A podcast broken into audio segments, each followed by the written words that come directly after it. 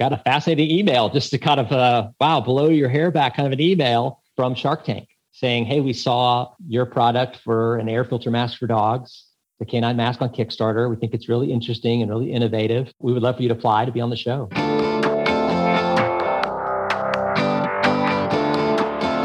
Hey, my name is Felix Thea, and I'm the host of Shopify Masters, a weekly podcast powered by Shopify, the easiest way to sell online, in person, and anywhere in between.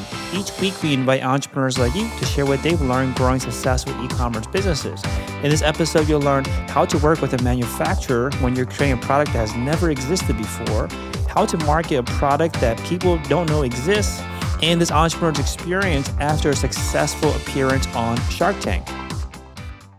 Before our show, I wanted to chat about Shopify shipping. Did you know that you can buy shipping labels for your orders at home and print them with a regular printer, get shipping insurance within the United States, and receive discounted shipping rates with certain carriers with Shopify shipping? There are no additional fees, carrier account, or app required. This is included with your Shopify plan, so check out Shopify shipping today at shopify.com slash ship.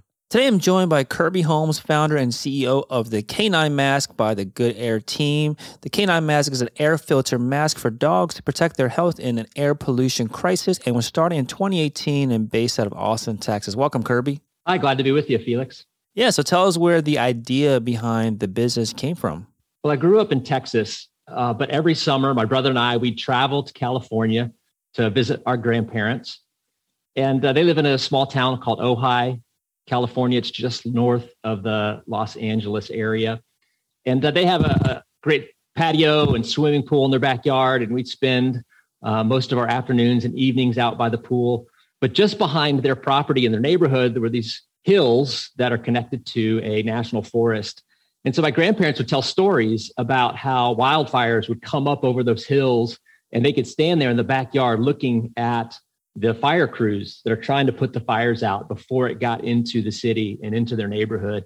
And I just remember as a kid being terrified of the idea that uh, these fires would, you know, get into my grandparents' home.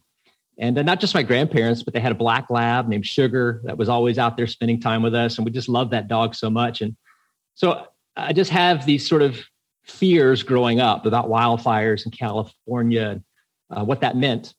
Uh, so flash, you know, flash forward in my life to 2017.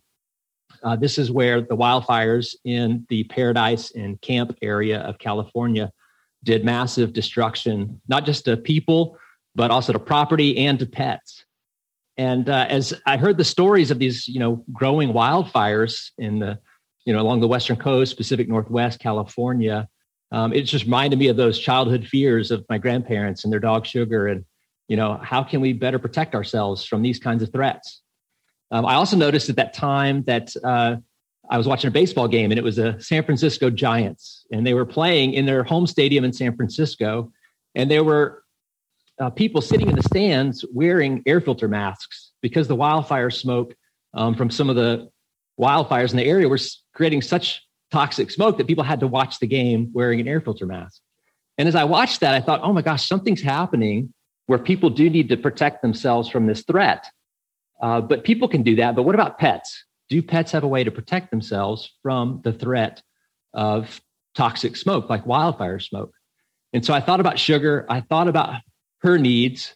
And it just kind of hit me that there's got to be a solution. And so I began searching uh, just through Google searches, uh, web browsing. Can I find an air filter mask to protect the dog? And as I did those searches, I couldn't come up with anything. Um, I searched all over the world. I could not find a single example of somebody creating this solution.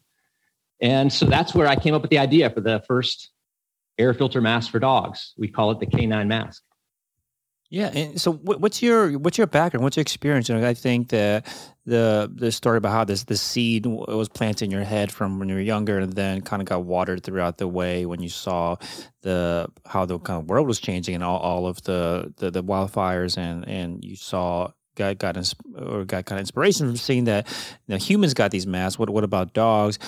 How did you kind of like, what was your background that allowed you to kind of piece this together and realize that it, there was an opportunity to create a product like this for the world? Yeah, so my background is in nonprofit work. That's what I've done most of my career. Um, there was a time or several years I did work for a small manufacturing company. Uh, I was building up a sales team of uh, sales representatives throughout the country, but most of my work has been in nonprofit work. And because of that, it hasn't been always profitable enough. I have four children, and my wife is a stay at home uh, mom.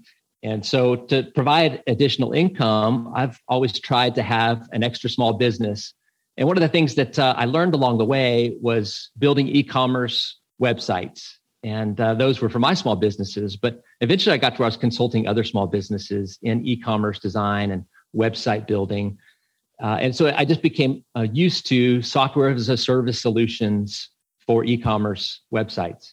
Yeah, so you you made this this um, leap at some point where I think a lot of listeners out there can resonate, where they have this either need, um, you know, there, there's different reasons for entrepreneurship, but you know one of the most pragmatic reasons is that you need more cash or you need some way to to um, you know save more money or whatever it is the reason. So you start these kind of small businesses on the side. You did consulting for other small businesses, and at some point, you know, you made this leap in with the canine mastery. Like let let me kind of take it to the next level.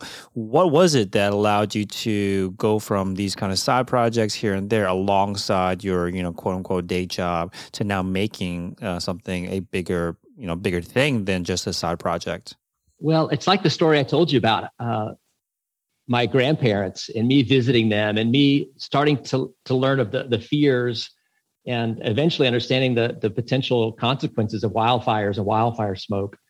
And uh, with the things that are changing in our climate for whatever reason you know these seem to be happening more and more often and so somehow just my my heart of compassion uh, we've always been a dog owner. We've always had a dog in our family. Uh, i just love to run with my dog and work out with my dog and snuggle my dogs. Um, it just kind of hit me that we need to find ways to protect these pets from air pollution. And since i was the first one to come up with the idea I, I couldn't find it anywhere else in the world i thought maybe i needed to be the one to provide a solution. And so i asked my cousin evan who works for a large technology company here in Austin, but uh, he's kind of a tinkerer. He's got a 3D printer in his garage. He's got a lathe in his garage. He's always kind of working to build something. And so I approached him with the idea of could we work together to come up with a solution for uh, an air filter mask that would fit on the muzzle of a dog? And he said, that is a great idea and he was just as uh, surprised as I was to discover that nobody else had thought of this or had done anything to bring it to market. So the two of us together decided, you know what, maybe let's it's our responsibility to come up with a solution.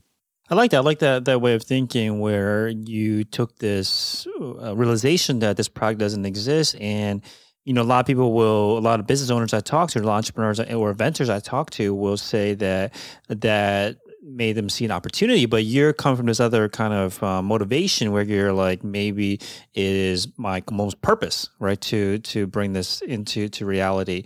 So talk to us about that that process then, because it sounds like that was the next step is around the product development. And you mentioned you you partnered with uh, with Evan. So talk to us about what was involved in developing, um, you know, the product from the very first prototypes to a version that that was ready for the market. Yeah, right. So in in 2018, we said, you know, we think this is going to become something. We don't know what, we don't know how. It's at this point in our life, it's just kind of a side project, like all my other side projects in the past. Uh, so we went ahead and we uh, set up an LLC, and we set up our company. It's called Good Air Team. Uh, and then we opened up a bank account, and we said, okay, uh, let's start working on the design ideas. And since Evan's really good at design, he started crafting different materials and making different prototypes. And we probably went through six months of a process of going, well, how is this going to function on a dog? I mean, dogs' heads, there's so many different um, muzzles, snout sizes, and face shapes. And, you know, how do we solve this problem? And what kind of materials are going to be durable? What materials are breathable? What would be effective for a dog? Making sure it can filter out air, but still be breathable and still cool the dog, knowing a dog needs to pant to cool itself. So there's a number of obstacles trying to overcome in the design process. So it took us probably six months of just tinkering and trying and using paper and materials to come up with the right shapes and using the right materials. But we came up with a solution and a solution that works. So, uh, uh, how many how many I guess iterations did you go through before you came up with a solution that was actually uh, kind of functional? Yeah, I think we probably had four, maybe five design ideas that we went to uh, some of the the sewing companies here in town that sew more apparel ideas because we needed somebody that had experience sort of in the manufacturing side of a product like this. So um, although we could maybe try to build it and make paper models or you know roughly sewn products, it would have to go into production at some time, and somebody with experience in you know cutting and sewing uh, production would have to give some input. So we worked with two different companies here in Austin to help with this consulting, design ideas, um, how to put this together, uh, and they were so helpful and gave so much input um, from the design and manufacturing side uh, to help us, you know, come up with a product that uh, we still use today. Yeah, and you know, as you're going through these iterations before you met with the the these kind of manufacturers, these sewing companies, um, as you're going through these iterations, were you able to test the product? Like, what was involved? Was just testing on, on your own dogs, or like what was what was involved? Yeah, so my cousin Evan and I, we both have a dog, and uh, my dog is uh, her name is Sabaka, and his name, uh, his dog's name is Ginger. And so Sabaka and Ginger were our test subjects for all these prototypes to make sure that the neck strap would fit around uh, their head, uh, that the, the, it would stay on the neck of the dog and the muzzle of the dog. If they started to paw at the material, uh, would the material withstand their pawing at it? Um, if they kind of stuck their nose in, in, the dirt of the grass and started uh, kind of poking around in the grass, as dogs like to smell their environment, um, would this product be able to withstand those kinds of things? So are our best tough subjects are our very own dogs, and they're very patient with us in the process. Now, when you started meeting with the the sewing companies, and it, you know, because this product doesn't exist right now, it didn't exist at the time. What kind of challenges did you face when you are working with manufacturing when they don't have experience creating that specific product? You know, obviously, um, you guys have more have spent a lot of time on it, but also just it's not a product that exists yet, so there's nothing to kind of replicate. So, talk to us about uh, that process of creating a product that doesn't exist before, but you're working with a manufacturer to create it. Yeah, that was a problem because uh, most of these, you know, cutting and sewing uh, businesses here in Austin, they primarily were doing apparel. They were doing shirts and blouses and jeans and shorts and, and that kind of apparel. So to to create something that's more three dimensional like this for the snout of a dog wasn't something that they typically did. And so although they had ideas of the way stitching would come together and, and the way materials need to be cut and the, the tolerances and allowances for uh, putting the product together, um, they they weren't specialized in this kind of 3D product, and so uh, they sent us to Dallas, and they gave us a couple of names of people in Dallas who were, you know, sewing things like backpacks and other things that had more dimension to them than just apparel. And so we were able to find a great uh, partner in Dallas who was willing to take on our project who uh, created um, the best prototype that we had ever seen of our product based on some of their sort of final analysis of how this would be built and put together. And so we've been working with them ever since. And, and what's involved in something like that when someone is um, working manufacturer for a first time, again, creating a brand new product? How do you? What's your responsibility to to? What are you contributing? What, what, what should you be contributing to make sure that you get the most out of that that that I guess relationship? Well, they have expertise in areas that uh, I didn't have expertise in. You know, I've been doing nonprofit work. Uh, my cousin is in technology with a big, you know, computer company. Um, so when it comes down to materials and sewing and cutting allowances, you know, those those are just things that we don't understand and don't know to account for. And, and so we just had to trust the expertise of those who understood that type of industry and uh, had experience working with these kinds of materials. And it's good to trust other people and to build partnerships with people that can help you uh, come up with a better solution for your product. Um, I also have kind of a mentor, a business mentor of mine here in Austin that was kind of helping me through the the process of building our business. And uh, he said, you know, Kirby, you, you need to rely on your partners. And also, there's going to be things that you don't 100% know if it's the best solution. But he said, you know, go with a solution that's 80 or 90% uh, down the road and ensure you don't have every question answered about if it's perfect, but go ahead and get it to market, get it out there and see if people want it, see if people use it, and then start getting feedback about the product from your customers. And you can continue to innovate along the way, but trust partners and trust feedback from your customers. Yeah, so the element of the, this trust, and then also trusting that the process will kind of play out too, right? Where you're saying that um, you might not be at the final kind of destination, but uh, as long as it's a step forward, it's a step that you should should take rather than trying to wait around for you know the the best solution possible. Now, with that lesson in mind, and you actually living that lesson, I think one of the challenges that a lot of entrepreneurs have is that they they understand that that's a, a, a business advice, but then when they're living it, it's hard to know. Okay, what is this actually? You know, eighty percent of the way, and they're usually you'll see them kind of lean more towards perfection and kind of waiting too long.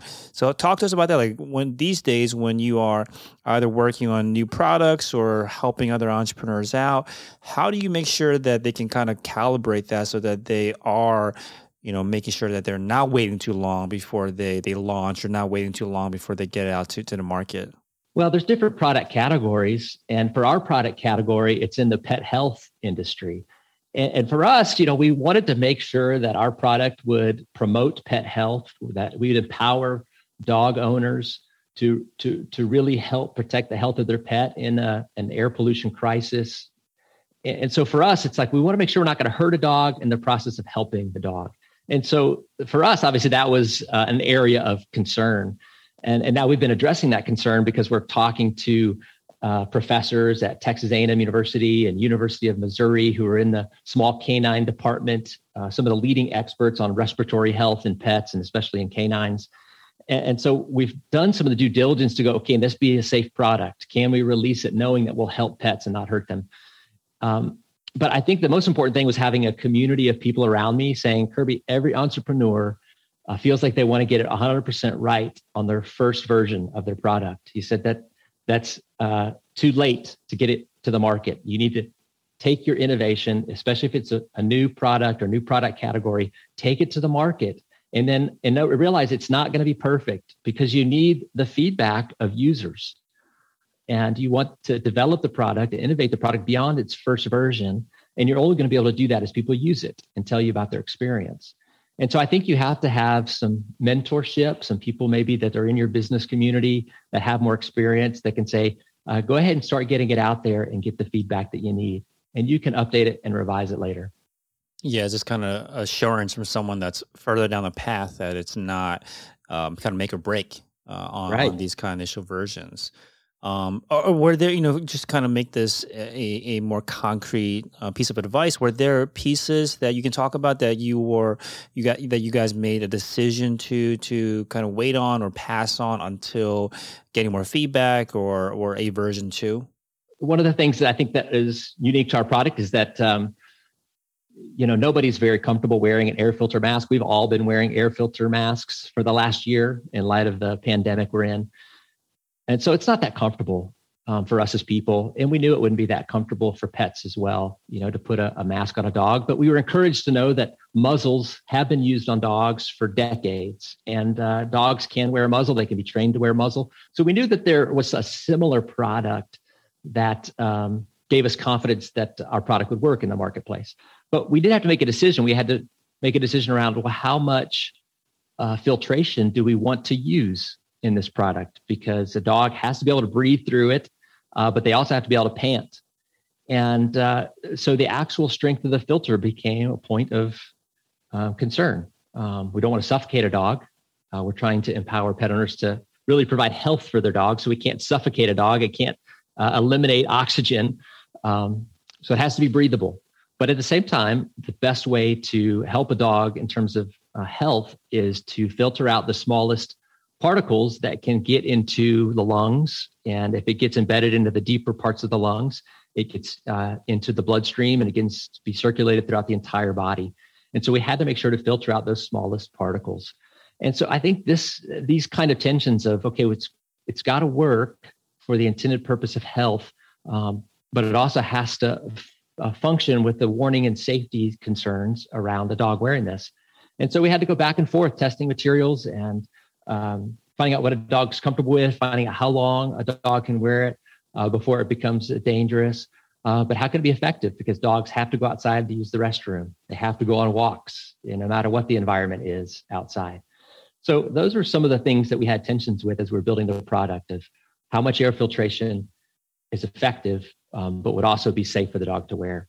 Yeah, so that that was like a, a conscious decision that you're able to make um, because you you kind of knew the, the trade offs. What about what, what kind of feedback that you, you were able to get once the product was out in the market that maybe you had not foreseen? Yeah, so when we designed our first air filter, we decided we want maximum air filtration. You know, if you're taking your dog for a walk in an environment with intense wildfire smoke with so many toxins that are burning, uh, not just from vegetation and trees, but there's you know whole buildings that are burning and uh, chemicals and tires and you know stuff that are in um, cities. So it's it's not just uh, you know sort of wood burning, gra- grass burning, uh, smoke, but there there's toxins and chemicals in there as well. So we thought our real purpose is to help protect that animal from those type of toxins. Uh, but what we decided is that uh, it has a really short wear time. You know, we're recommending uh, to pet owners to only wear the mask for 10 minutes. But we started getting feedback from early customers saying, we love the product. Uh, it is helping protect our dogs. Uh, we see the benefit, but we just need to be able to wear it longer. You know, we take walks. We just, we need to get out for longer walks. And so, as we thought about uh, the need of some of our customers, we decided we'd come up with a second air filter version that would fit into the same mask. So it's just an air filter refill that you can take in and out of the same mask because we know dogs make a big slobbery mess when they're wearing something on their face, and we need the mask to be able to be washed. So we use a system where you can put in and out the air filter itself um, in between washings as the mask getting washed, and you can put a fresh one in. So we built this second version that uh, is much more breathable. It doesn't filter out as many of the microparticles in the air but it does filter out some of the larger particles, even some of the ash. Uh, it's got an active carbon filter in it to, to filter out even some of the ozone that's in the air. And so we felt like we solved some of our customers' needs who wanted to be able to put this on their dog, go on longer walks with their dog, but they just needed a different solution. And they're willing to trade off having really good filtration for the ability to take their dog on a longer walk while still having some protection. Yeah. And now, when you got this kind of feedback, how was it coming? Like, how did you make sure that you were um, not necessarily receptive, but like that you were actually catching the, the feedback that, that, that your customers had that allows you to make these kind of um, feature enhancements? Yeah. So, I mean, we get we did get emails, uh, we did get phone calls, but I would say uh, one of the best things about using the Shopify uh, e-commerce platform is using a feedback loop uh, for customers. We use the Yotpo review system, which emails customers after they buy a product, uh, ask them to give us feedback about the product, and uh, because we're able to set, you know, how many days out to send that email and when to send a second reminder email to get feedback from the product. Um, a lot of customers would give us feedback through the reviews, and that would help us to understand what their needs were. And so we've got, uh, you know, over 100 reviews on our website that are posted that give us that kind of feedback about the product. Do you, do you have a, a process um, for prioritizing what kind of feedback uh, you'll, you'll focus on for, for future iterations? Like, how did you know that, that this particular um, need for being able to keep the mask on longer uh, was something that, that would, should be a top priority? Well, I mean, we're we're dog owners, so we understand that uh, dog. You know, I have an active dog. I have a, sh- a shepherding dog, and, and, she needs to go out and run and be on longer walks, and that's just a part of what helps keep her a healthy dog throughout her day and throughout her week. So I understand when a, a, a customer of ours says, "I just need my dog to be out longer," but I'm kind of in a in a air pollution crisis environment that um, you know I wouldn't want to go out at all, but I have to get my dog out. So there's that tension of, well, I want to keep your dog safe, but I understand the need to get your dog out. Otherwise, it's going to chew the corner off your table or start biting up your leather couch because it just needs to expend energy. So I think we understood as dog dog owners ourselves what are some of the unique aspects of dogs and what their needs are. And so it resonated with us. Now, one of the things that we haven't been able to solve uh, yet is the fact that there are some breeds of dogs that have a flat face uh, you know, just a really flat face with no snout at all. And uh, we don't currently have a product designed for that breed of a dog. And so we've gotten a lot of requests from customers saying, "Hey, do you have a solution for my dog? You know, I have a pug, uh, and, and, it just has a flat face, and so I, I need a, a solution." Um, a lot of those breeds of dogs have respiratory issues already inherent uh, as a breed, and they they don't breathe as well. And so we have a tension of, you know, we if we build a product that's for a flat-faced dog, it already has respiratory problems. Are we going to contribute more to that problem by trying to put a face mask on it, um, or are we going to help it uh, by protecting it, you know, by breathing better air in that kind of uh, toxic environment? And so we have design ideas, but we haven't brought it to market. So again, it's kind of we've heard feedback from customers. There's potentially to move forward in a new product design and category, but we haven't done it yet because we're still stuck in that stage of will it be safe for the dog if we come out with that product and we haven't answered it yet. Mm. Now, when you when you are getting this kind of feedback, what's your process for for implementing actually the, the, the this feature? Like when you're building future versions of it, like do you just kind of start from scratch and and see how you can go from there? Like, what's your process for product development, especially when it's iterating on an existing product? Yeah. So in our space, um, there are dog muzzles, and those have been in use, like I mentioned, for a long time. And so we're able to go grab different dog muzzles and, and see the shape and see the materials.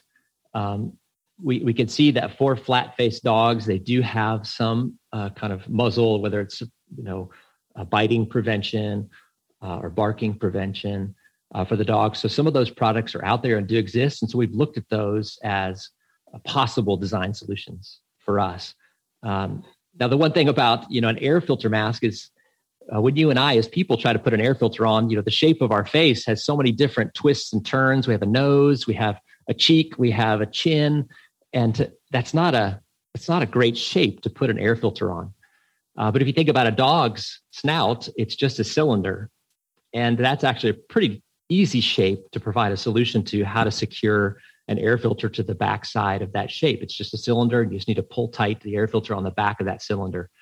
Um, but if you think about a, a face that's kind of completely flat um, with very little surface area to kind of um, control, how would toxic air be flowing towards this this little dog's face to get in and out? It's really hard to come up with a solution to try to um, you know secure an air filter around where it wouldn't leak air into uh, the dog that's breathing through its mouth or its nose.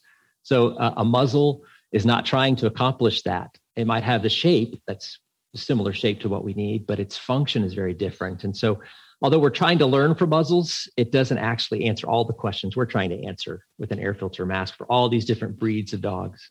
Hey, real quick, if you're enjoying the show, please leave us a review on iTunes let us know what you think or what you'd like to hear more of. Now, let's get back to the interview. Got it. Now, I want to talk a little bit about the the marketing behind a product like this. It, it, I think it's like a product. Now that that you and I've spoken, it makes sense that it should exist in the world. But I, I wonder, were people searching out for a product like this from the beginning? Was there a lot of education involved? Like, what was your experience of bringing this product out into the marketplace? There was really no information available about dogs, air filters uh, or or anything about it. So we decided early on um, if, if, there was going to be a market for this, we need to understand that there would be a market. So we put up a website uh, basically promoting the idea of an air filter mask for dogs and began sort of uh, populating with articles about air pollution and the threat of wildfire smoke and uh, asked people when they found our website if they'd be interested in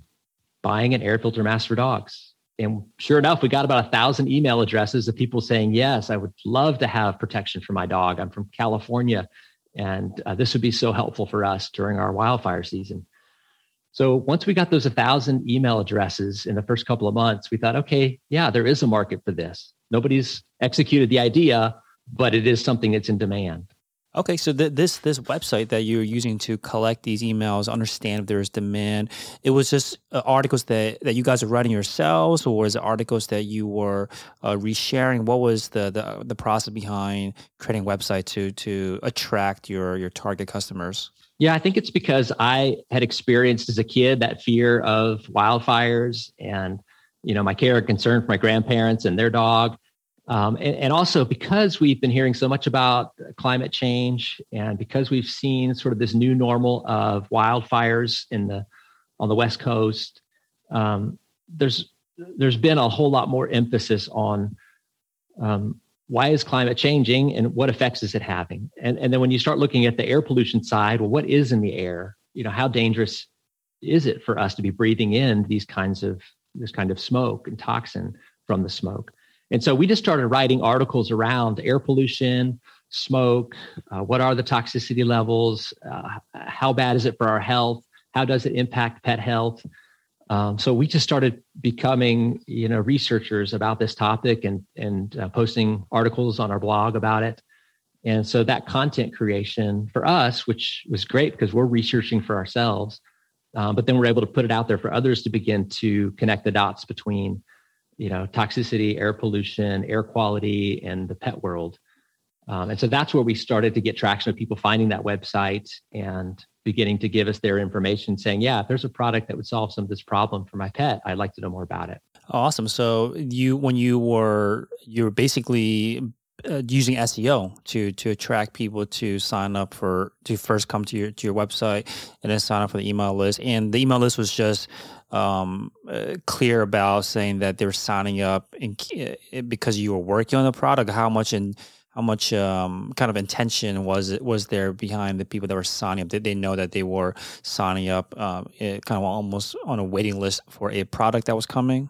Yes, we very much pitched the idea of if you want to be one of the first people to get the world's first air filter mask for dogs, give us your email address. And we would take pictures of our prototypes as they were coming out and available and put them on the website so that people could see something they'd never seen before, which was uh, a, an air filter that was shaped and designed specifically for a dog snout. And so as they saw pictures, as they read content, and as we specifically said, are you interested in this product? Um, that's when they gave us their email address. Eh, so this was a brand new site that you you, you started, and I think this is a eh, you know I would love dive deeper into this. I think this is an approach that a lot of people can take, especially when, if you're on like a, on a budget, right? To launch a website, write articles yourself about it, and then collect an email list from there. So it was a brand new site, and just in a couple months from writing your own articles, you were able to collect over a thousand emails. That's right. From those a thousand emails, what we did was we said, well, let's just do a crowdsourcing uh, from this list, let's crowdsource for our first production run of our mask.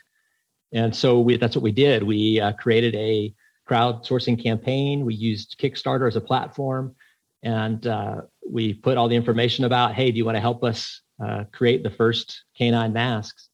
And uh, we put it out there, and we emailed all thousand people who would give us their email address to to point them towards our Kickstarter campaign. And sure enough, in those 30 days, we are able to fund the first production for K9 Mask, and uh, we raised $10,000. Awesome. So kind of to lay this out some more, and I think a very, obviously lots of hard work, but then very achievable kind of step-by-step process that sounds very budget friendly as well. You created a brand new website, wrote a lot of articles. Like how many, how many articles are we talking about that, that you guys are creating um, throughout this, you know, a few months before you're able to build this email list of a thousand people? Yeah, I think it's, it's probably somewhere in the range of 30, 40 articles. But I would even think within the first three, four, five articles, we were already starting to get visitors to our website um, because uh, people were kind of trying to figure out, you know, I've got to protect myself from air filter, you know, from air pollution and these wildfires. What about my dog? I'm taking my dog out in the same environment. So people were trying to find it, but I think they couldn't find it. It wasn't until our website went up with all the SEO search words of air filter mask, dog, uh, wildfire smoke, that once the website was built with that kind of SEO built into it, people were finding our site very quickly. I think they probably had already been searching and not finding anything. Now there was a way for them to find us. Yeah, so, so were these people that are coming specifically because they wanted to learn more about how they can protect their dogs, or was it that they were coming because they were concerned about themselves, and all of a sudden now there's also articles about oh you need you you you should probably also protect your dog, and then got introduced to the the kind of problem that way. Yeah, I think people were um, more often now in these large urban environments of California, up in the you know Bay Area of California you know, now I would say people even up in the Seattle area and the Portland area uh, who've been through these massive wildfires where the, the smoke has been in their city, not just for a day or two, but for several weeks. Uh, some people remember the orange skies in the Bay Area from last year uh, during the wildfire smoke that um, you have to take your dog out for a walk. And so people had their, their air filter mask on and they're watching their dog walk out into the ash and the smoke and uh, it's just a natural thing. People are looking for how do I protect my dog? So I think we just kind of captured what people were searching for, what they couldn't find before us. Mm. Okay, so now these these thousand emails, and during this time, you're setting up a Kickstarter campaign. Talk to us about that. The setup for the Kickstarter campaign. I have here that the goal was to raise ten thousand dollars. What else was involved in the the you know the campaign um, throughout the the the um, the thirty days that you're running it for? Yeah, I mean, we were still working with our manufacturing consultants on the prototypes and trying to come up with a solution for how do we do our production at that time, we were still working it out in Austin, trying to find a solution in Austin. And so, as we were doing the Kickstarter campaign, I mean, we had uh, commissioned somebody to create a video for us. Uh, we think video tells a great story. Um, you know, my dog and Evan's dog are the the models in this video for wearing this product, and uh, and so video told the story uh, throughout the month long campaign. We began to put updates um, in the campaign about, hey, we just had a, a great new prototype sewn from from this company um, hey, we just got some contacts in Dallas for new potential um, manufacturing, and so we've just kind of updating people throughout the campaign of our of our progress and about how much if they were able to help fund this, that we would actually find a solution that would help them care for their pet better.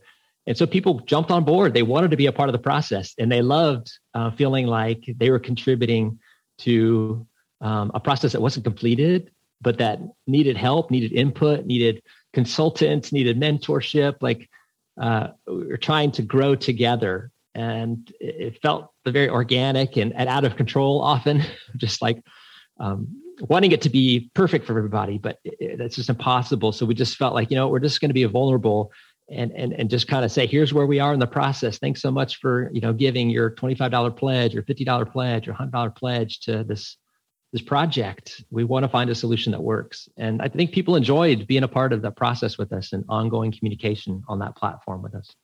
Yeah, so you end up raising uh, a little bit over ten thousand dollars, ten thousand seven hundred twenty-five dollars from one hundred and seventy-five backers. Would you know like what breakdown that was? Like how many of those hundred seventy-five came from that that that email list of a thousand that you initially um, built up? Yeah, I don't know the answer to that question. I don't know how many people um, from that list uh, signed on, um, but how many of them told family members and friends about it? How many people just love to uh, pick through Kickstarter to find interesting projects? Yeah, I don't know the answer to it. Yeah, I'm sure it helped a lot with just getting that, that initial traction, which is so important on these crowdfunding campaigns, though. Now that kind of led to even additional traction, which is uh, your Shark Tank experience or appearance. So tell us more about that. Like, how did uh, what what um, uh, what was the opportunity? How did this opportunity come about? Yeah, so we we launched our Kickstarter campaign in March of 2019, and then it was fully funded, and we're moving into April. And so I think kind of maybe by the end of April, um, we got it just a, a, fascinating email, just to kind of uh, wow, blow your hair back, kind of an email um, from Shark Tank saying, "Hey, we saw your product for an air filter mask for dogs, the canine mask on Kickstarter. We think it's really interesting and really innovative. Uh, we would love for you to apply to be on the show." And so Evan and I had always heard from friends and family that uh, this product was a breakthrough idea, that people needed this. We need to immediately take it to Shark Tank. And uh, Evan and I would kind of just kind of chuckle, like, yeah, that would be amazing if we could, but um, you know, let's just try to get this off the ground. And so it, it, was actually intimidating to get that email because we felt like, well, we're just starting. We know we don't have sales. The business isn't built out. We don't have this tremendous marketing or, you know, uh, all the things that that the sharks really question you about in the Shark Tank. We felt like, gosh, we don't know if we'll have what it takes to get in there. But there was also this just thrill and excitement of the opportunity. Uh, what an amazing opportunity for a, a, new business with a new innovation to be able to put that in front of sharks and put that in front of you know all the people that would watch the show. You know, I'm a big fan of the show and I've watched it for years with my family. So we we we started going through the process with them about okay, let's go through the process. Yeah, and then once you made it on the show, talk to us more about the you know what you're asking for and and the result from from that show. Right. So uh, we're going through the process and we, we finally finished our first year of, year of sales in 2019 um, we we just do $45000 in revenue in 2019 and so as we're kicking off 2020 um, it, it's it's like okay this pandemic hits and uh, dogs owners are concerned about their pets and them getting the coronavirus and, and, and getting ill with the covid infection. And so we sell a lot of masks really quickly early on in the pandemic.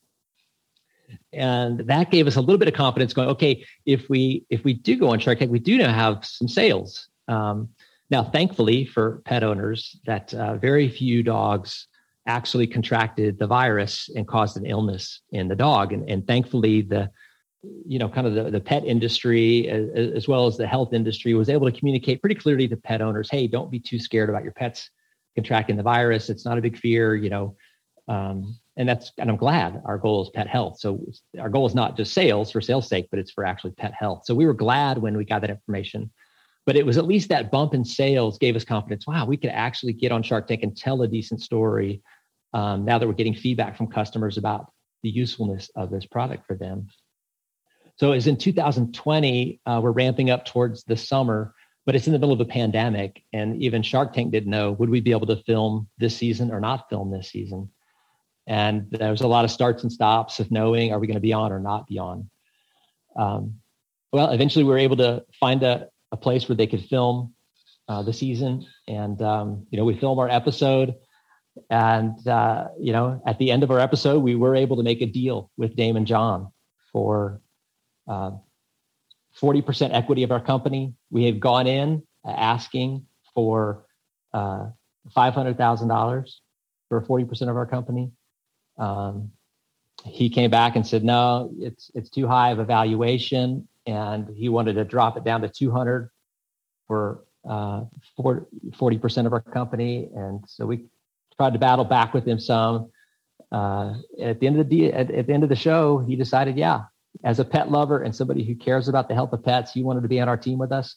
And so we made that deal with him on air, which is exciting when all the other sharks had gone out. That's amazing. So, um, since then, what's the the experience been like? You know, I think a lot of people obviously see what happens during Shark Tank and maybe the update episodes, but um, you know, what happens after the show once uh, you know deal has been made on air? Right. So then we begin working with uh, Daymond and his team, uh, talking about us as a business, uh, them doing due diligence to understand uh, what are the financials of our business, uh, what are the possibilities in terms of a future business plan and marketing plan. And we've dialogued for uh, months, six months of just back and forth. Um, one, he's trying to determine with his team what are the benefits he could bring. Uh, we're trying to bring a potential future to him that would allow him as an investor to get the, the, the profitable investment that he wants in the future. And so we're about six months in and we're still trying to work out the details of do we finalize this deal? You know, because when you're talking to the sharks on air, it's just an investor pitch to them. And they don't know all the background details of your business and all the, the numbers. And, uh, and so it takes time for somebody that wants to invest in your business to do their due diligence before making a final investment. So after that six months, we we both on both sides we're kind of at this place of um, wondering, is this going to be the right deal or not? And we both had valid reasons on Daymond's side, he's looking, hey, am I really going to get my profitability and a return on investing in this business? Uh, do I want to wait five years, 10 years, 20 years before I get my investment back? Or, you know, a multiplier of three, five, 10 times my investment. Uh, and then we, at the same time, we're looking at it going, do we want to give up 40% of our company? Um, knowing that some of the ideas he has for how to build our business maybe aren't the kinds of ideas that we think are the, the best or most strategic. And so we just eventually got to the place, probably seven or eight months into the process, working with Daymond and his team. And they were wonderful. We love all those guys. They were fabulous to work with and talk with uh, along the way. But we decided at the end, they said, let's not finalize this deal. Um, doesn't sound like you're that comfortable with the future of the profitability. And we're kind of not comfortable with the ideas and strategies you're bringing about how to move it forward. Why don't we just agree that uh, let's not make this deal happen and you'll be happy it, it, eliminates some of your risk and we'll be happy because it eliminates some of the risk of us having to give up that much of our company for uh, maybe a, a, future solution that we don't fully agree with is the best solution moving forward. So that's where we, we ended it and we uh, ended it amicably and uh, we love him and his team and he loves us and what we're doing because he's a big big uh, you know pet guy and, and he's got a whole like farm and ranch full of animals and ducks and geese and guinea fowl and ducks and donkeys and he's just a, a great uh, animal lover so uh, we had a great time working with him. Yeah, that, that's awesome that that ended on, that, that positive note. And you know, one of the other kind of big uh, benefits of being on a show is just the the publicity that that kind of falls out from it. Talk to us about that. Like once the show aired, what it looked like on on, on the business side. Yeah, on the business side, uh, obviously when you you get a national audience and you're telling the story, um, I would say at the beginning of the story, one of the pitches people heard most was, "Hey, this is like a, a, a mask for coronavirus, and that's why you created it." And uh, that's not true. We created it before the pandemic. We don't know anything about coronavirus. We created it for environments where there was first wildfire smoke. Um, but uh, one of the things we found out uh, is that there's tons of reasons why people need a product like this. And it wasn't towards until the kind of the end of our episode, people were hearing more of the reasons why they need to protect their pet from air pollution because they heard things like, yeah, okay, wildfire smoke, but then because of the drier environments, when the wind's blowing, there's a whole lot more dust in the air. And if you're in the, the Southwest, there's a, a, bacteria that gets picked up in the sand and it causes respiratory health problems in people and pets. And so there's a, a health uh, kind of concern in the desert areas. Also, there's volcanic eruptions in Hawaii and there's chemicals from those eruptions. Um, also, like Hong Kong, they were having riots and, and people were using tear gas. And a lot of the people in Hong Kong were wanting to walk their dogs, but there was so much tear gas that uh, it was almost impossible to get outside. And so we were selling masks to people in Hong Kong to protect their pets that needed to go out for walks. Um, also, people along the coasts, uh, especially in Florida, when there's red tide events where these toxins and these algae blooms uh, come up along the coast, and, and and and the bacteria from these algae blooms kill fish, and those fish all wash up onto the beach and then those toxins become aerosol in the air and blow in off the coasts into residences and business districts and cause respiratory issues. And so there's all these reasons why people watching our episode go, you know, that actually makes sense to protect my dog from various forms of air pollution threats. It's not just wildfire smoke, but all these other reasons that I could benefit from this. So we did see a bump in sales as a result of our airing, which was in uh, season 12, episode six. It originally aired in November of 2020. Uh, and, and so we did see a bump in sales as a result of being on the show. Yeah, that's awesome. Yeah, I always hear about just traffic going crazy right after airing for the first time or an update episode uh, for anyone that has been on Shark Tank. And, you know, speaking of the website, talk to us more about some of the, the back end. Like, what are some of the apps or tools that you rely on to help run the, the business? Yeah, so we, uh, we, we, man, we love um, our Shopify website. Uh, we use the theme by Style Hatch called District. And uh, Style Hatch is a company that's actually based here in Central Texas. And I, I talked to the, the owner as we've uh, developed our website. And if I've, I've, had questions along the way, I would ping just their developer help and, and they would help with aspects of the theme to help make our website look really good and the coding for a website work really quickly and um, to be able to display our products as effectively as possible. Um, so we use the theme uh, from Style Hatch. And then uh, a couple of the apps that have been really helpful for us. Um, one of them is called Bold Upsell, which because we sell uh, a mask with three air filters included in the package, we also sell a five pack of replacement air filters to go into the mask. And, and so Bold Upsell allows us to, to make that initial sale of somebody wanting to buy the mask with three air filters. And as they're checking out, the process of them going from their uh, cart to the checkout, it, there's a pop up that comes up on their computer screen that says, Hey, if you're going to buy this mask with three air filters, uh, it's great. It's a great way to start to protect your pet. Uh, but if you add these five extra filters right now, you'll save some time later, uh, not having to come back to the store and make this purchase. And we're seeing a great attachment rate of uh, people using that uh, as they're making that checkout decision of adding that extra five pack of air filters in. So we found that to be really helpful to bundle products together at checkout.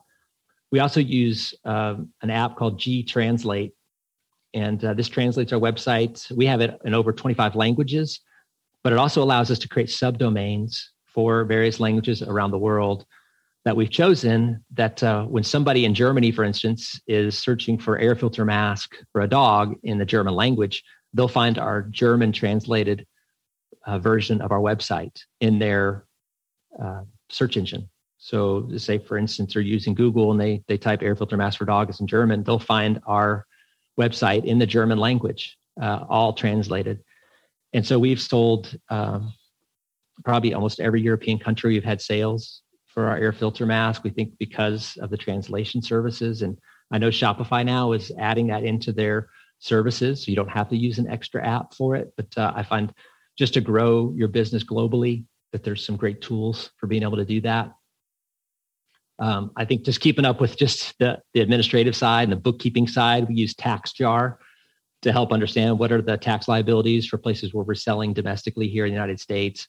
Um, and we need a way to keep track of uh, what taxes are being collected and, and how do we need to then pay those tax authorities. And TaxJar is just a great solution for us to understand where those obligations are and fulfill those.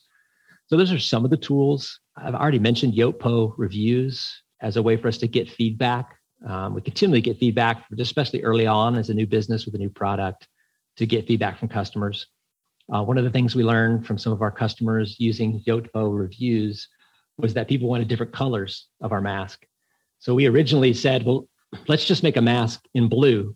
You know, blue is the color of the sky, it's a color of purity, it's a clean color. Let's just make them all blue. Because in a sense, this is just a fire extinguisher. It just it in a crisis you use it and you need it right when you need it. Um, but we had customers saying, "Hey, can we get different colors? I would love to have one in pink. I'd love to have one in red or black." And so we decided, okay, well, it doesn't make any difference to us. We just want your dog to be healthy. But if you want one in pink or black, we'll we'll start to make some in those colors. And so that's just one of those things we got feedback from our feedback um, app, our review app, to learn about customers' needs along the way. And so we do make some some custom colors for people. Yeah, that's that's awesome that that you've been able to respond so quickly to these these kind of requests from from customers. So um yeah, K9 Mask, K the number nine mask.com is a website. And I'll leave you this last question. What do you think will be some of the the, the biggest challenges that you're focused on on overcoming for for the business in, in the near future? Uh, you know, part of it's awareness, right? Um, because it's a, it's a brand new product, it's an innovative product. Nobody's really thought about it or heard of it. Of course, being on Shark Tank is significant to spread the message that this is a possibility that you can now you know protect your dog in these various environments where you might need to protect them from air threats you know air quality threats. And, and so there's a, a, sense of we you know we've got to get the word out. Now we do use social media advertising.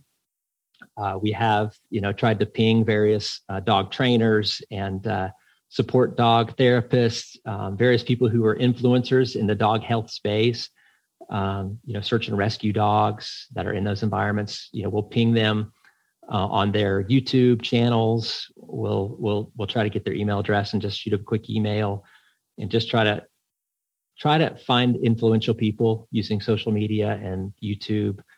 Um, just say, hey, would you share about our product so that we can help protect more pets' health?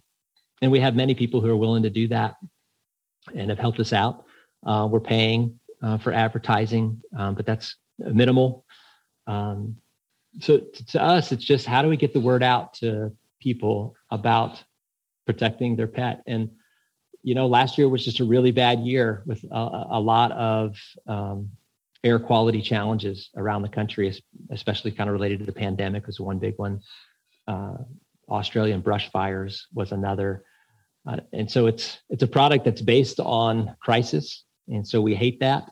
Uh, we, we, we prefer that there would be less crisis and less need for our product. But if those crises do exist, uh, we need to make sure and put it in front of customers in a targeted way so that they know they have a solution if they want to use it. Awesome. Again, k9mask.com. Thank you so much for coming on, sharing your story and advice, Kirby. Thanks so much, Felix. Glad to be with you. Thanks for tuning in to another episode of Shopify Masters, the e commerce podcast for ambitious entrepreneurs powered by Shopify.